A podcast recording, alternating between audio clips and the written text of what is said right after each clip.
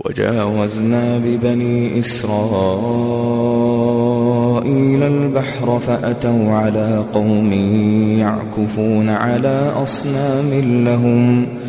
قالوا يا موسى اجعل لنا إلها كما لهم آلهة. قال إنكم قوم تجهلون. متبر ما هم فيه وباطل ما كانوا يعملون قال أغير الله أبغيكم إلها وهو فضلكم على العالمين وإذ أنجيناكم من آل فرعون يسومونكم سوء العذاب يقتلون أبناءكم ويستحيون نساءكم وفي ذلكم بلاء من ربكم عظيم. وواعدنا موسى ثلاثين ليلة وأتممناها بعشر فتم ميقات ربه أربعين ليلة وقال موسى لأخيه هارون اخلفني في قومي وأصلح وأصلح ولا تتبع سبيل المفسدين.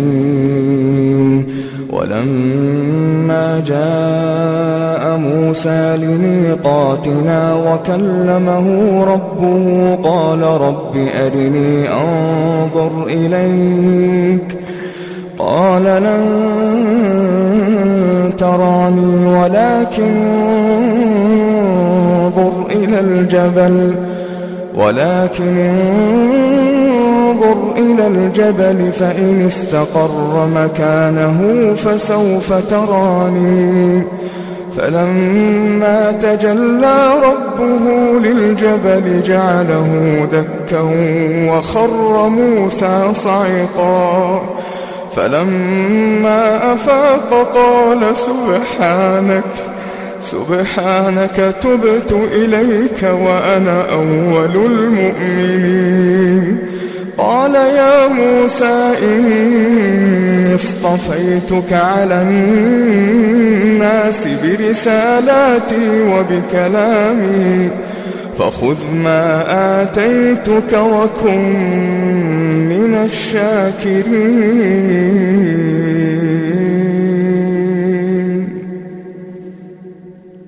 وكتبنا له في الألواح من كل شيء موعظة وتفصيلا لكل شيء. فخذها بقوة وأمر قومك يأخذوا بأحسنها. سأريكم دار الفاسقين.